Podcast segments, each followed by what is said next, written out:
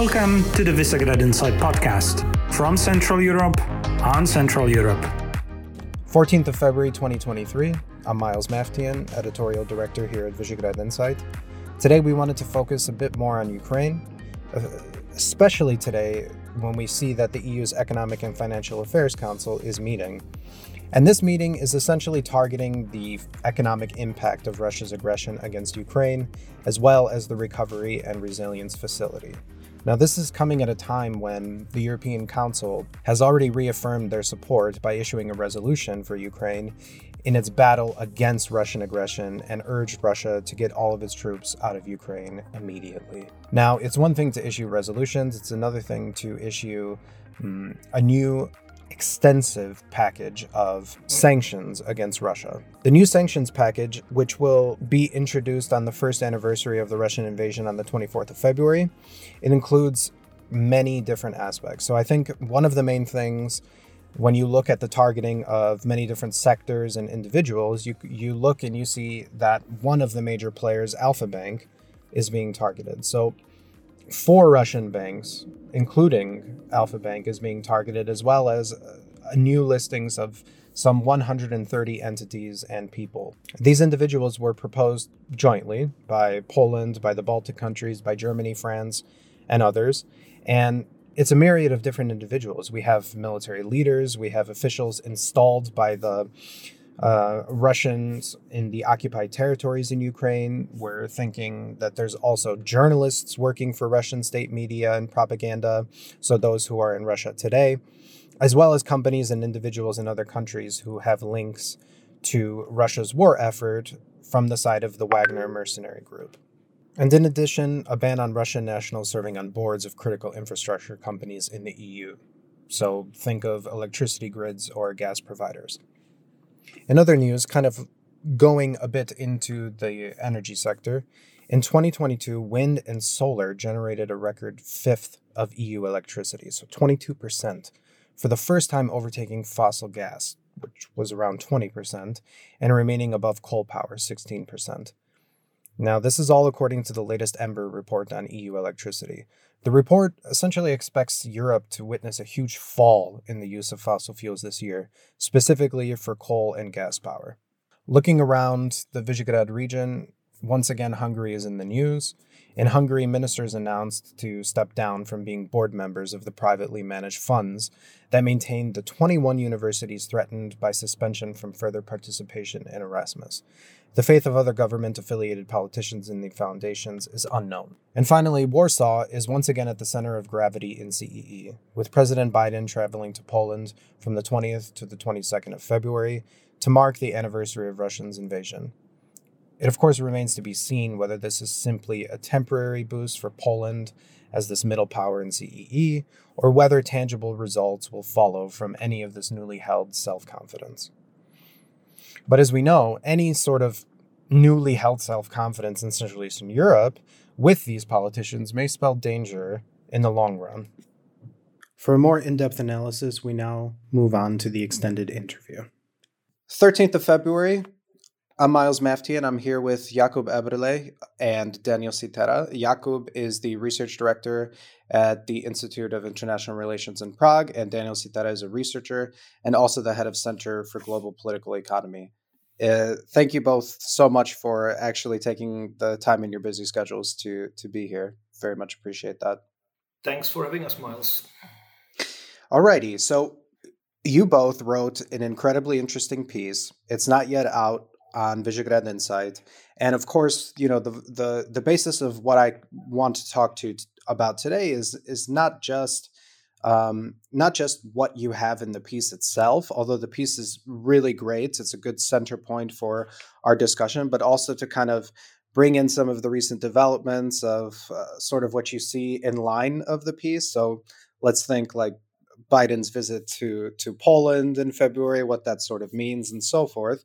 Um, but to kind of give a context, so what what you sort of wrote about is is that we have this Russian aggression against Ukraine, and with this, we've sort of seen a, a new dynamic in in Central Europe. And I think with this new dynamic, a lot of times there is this sort of shaking foundation of of Western Europe being at the political center right now. So we have Poland, we have Slovakia, we have Czechia. Um, they've taken a decisive role. I take Hungary out of that because they've also taken a decisive role, but in a different direction, right? Um, and and you know specifically with Czechia, it's been they've had a really passive sort of approach a lot of times, but this has been a really strengthened position when you think of the end of the EU presidency and now. But um, you you you both discuss this aspect of there is this new self confidence, right? So that the new self confidence of CEE, but for our listeners, I'm kind of the first question is is what's the worry that comes with this new self confidence? Well, first of all, there is absolutely nothing wrong with self confidence, and I would have actually wished to have more of that in in in Czechia's foreign policy over the last last few years, right? So self confidence, uh, by which I guess we basically mean the ability to you know to articulate and own you know vision and step up for it, right? That should be the basis of foreign policy. So in this sense, you know, I am, and I guess we are both very happy that Czechia had a very distinct voice over the last year, be it obviously on Ukraine, but also on other matters, you know, energy security and all of that. And this has been driven by a number of factors. First of all, that actually, you know, we have a government that has a very strong and clear line on, mm-hmm. on, Ukraine, but also amplified by, you know, by the EU presidency, which is something that came as a total coincidence, of course. I mean, that wasn't kind of like, you know, a given that this would happen right. at, this, at this kind of time, right? So there is nothing wrong about that. On the contrary, right? But what we are trying to kind of threat, where we kind of try to thread a line and kind of make the distinction is right that one thing is having the self confidence. This is what we want, right? You know, let's talk about that. Trying to sway others towards that, and feeling free to disagree with divisions. That's fine. That's fine. And that should be the essence of international and European politics, right?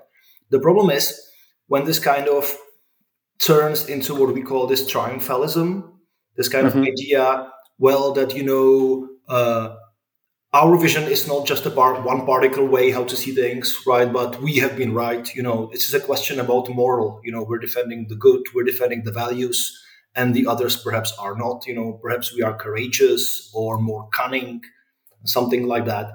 Yeah, sort of this moral superiority, almost like a populist rhetoric in some way, right? Exactly. And, you know, so in many ways, we are kind of trying to warn against this, trying to mm-hmm. say, you know, that, you know, when this self confidence comes, turns into kind of patronizing others, you know, then it's uh, actually counterproductive for a, for a number, number of reasons. Okay, so c- kind of following up on this, what you mentioned that there are these complex dilemmas and internal tensions that Czech diplomacy has had to deal with. Um, so, so what were they, and how does this? What does this mean exactly for this current triumphalism? Mm-hmm. I mean, the dilemmas that are there are that you know when it comes to Ukraine, we have very little dilemmas, you know, mm-hmm. within, within the current kind of you know government, right? Because also Czechia, and that should be said, being a small state, right? doesn't face the dilemmas that the big states face, you know, like the US above all, but also Germany and France, you know, our deliveries or whatever we do, you know, will not lead to escalation, you know, regardless of whether we think that, you know, Germany's or US actions will, they may, but Czechia's will not, right? So there is not a dilemma in this. But there are dilemmas with respect to how to approach our kind of key partners within the EU. And there are, you know, market distinctions. First, you know, within the relationship to Poland and Hungary, where the sort of more kind of liberal minded wing, you know, of the government would be kind of very critical of the law and justice and the and the Fidesz regimes.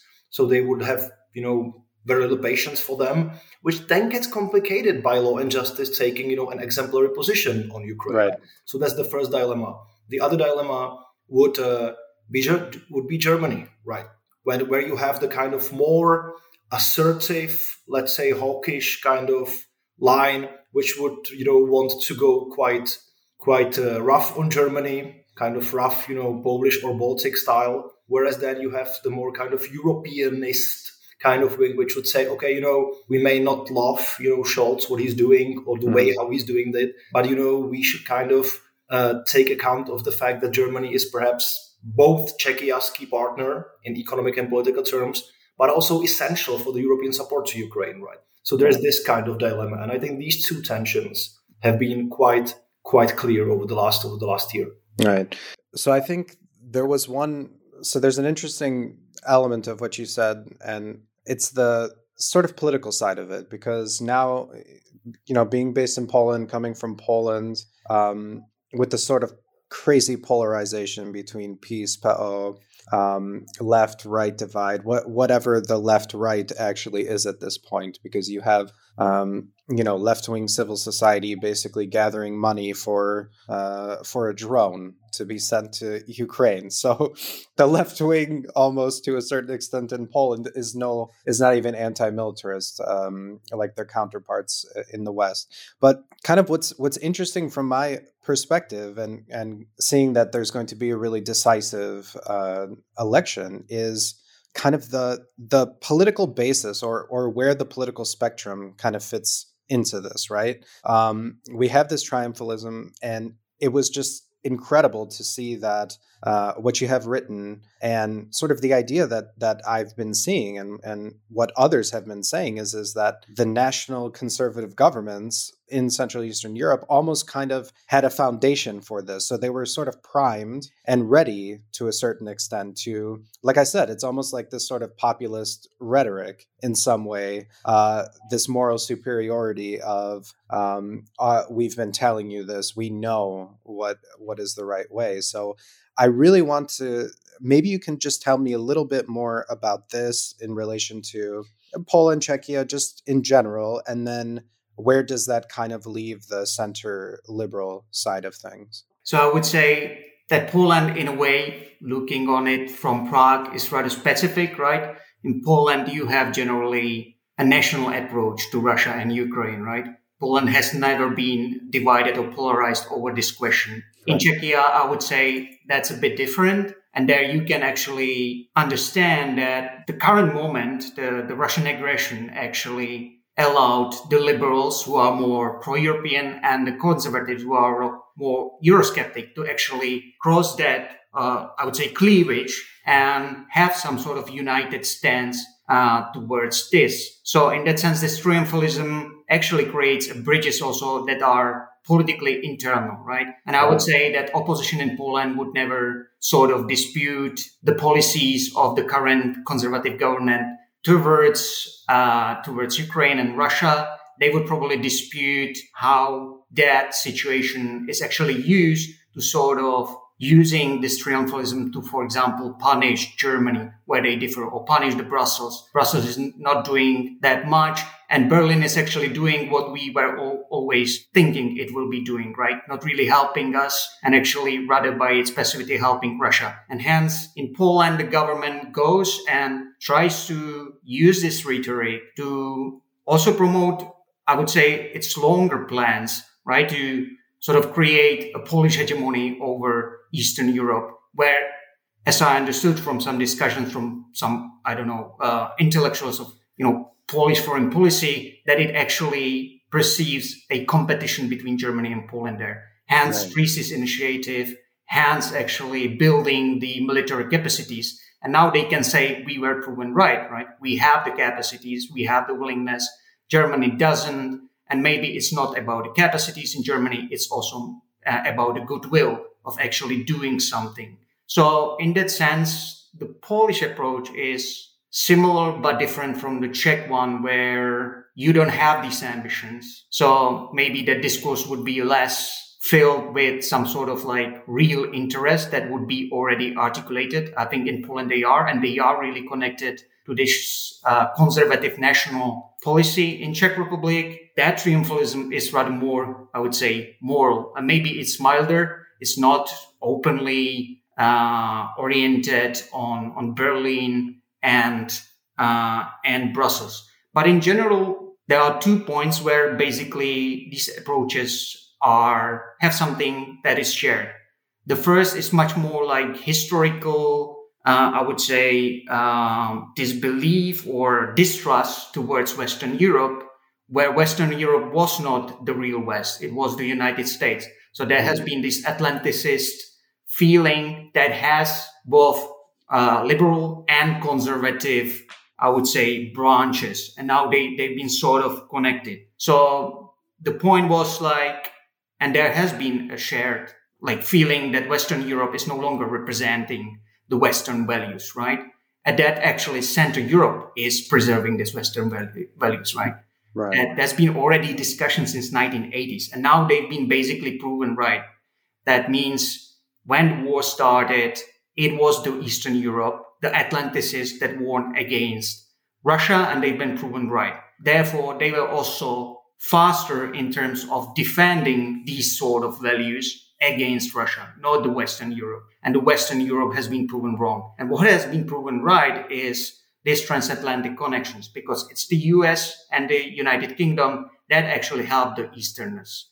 And from that point, I would say when you look on Poland, especially, you have some sort of sense that it could develop further. Hence, you have the whole discussions about that East is the new center of Europe, right? Right. Because the United States could maybe, and I think that's the belief even in Prague, could somehow support this sort of hegemonic uh, attempts to turn this moral triumphalism into something real, into building economic capacities and into building more and more political power and capital. And I think that that's where you go from this sort of moralist language to actually taking real action. And we mm-hmm. can then further discuss whether this has actually some, I would say, real basis or it's just the momentary feeling that could actually prove us very, very wrong in a long-term perspective in Central and Eastern Europe.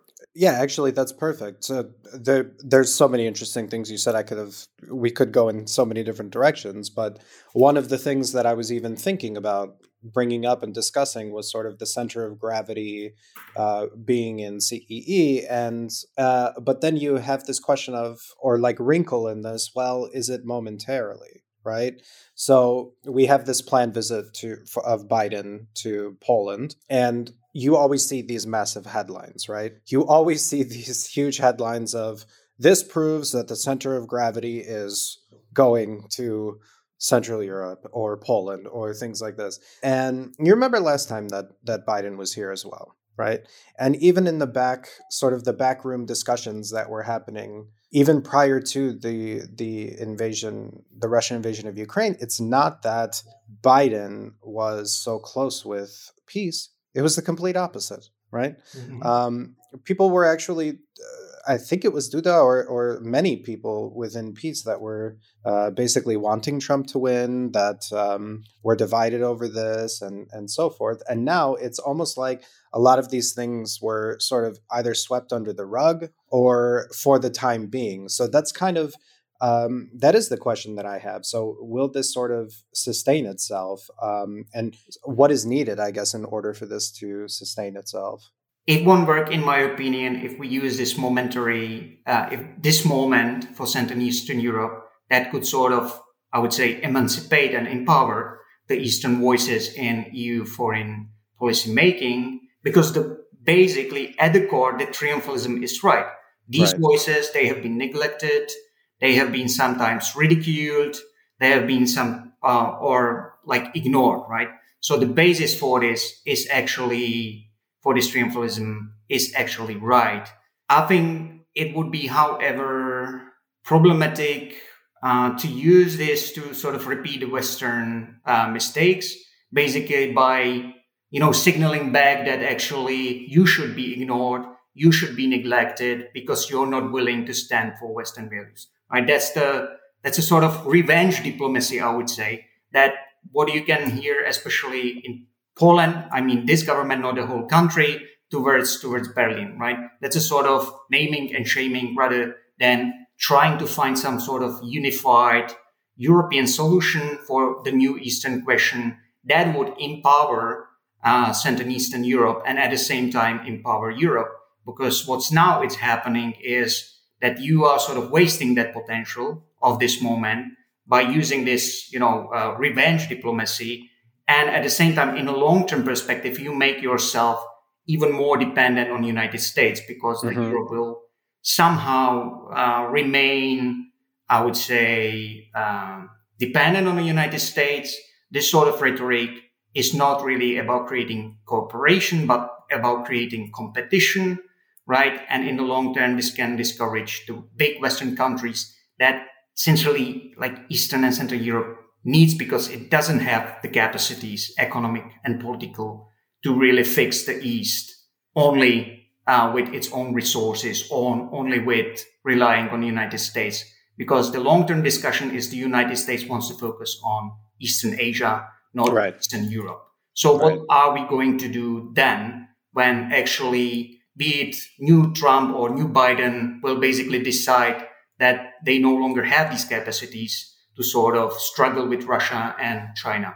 And then maybe the feeling will be that we were being sort of uh, abandoned again also by the United States.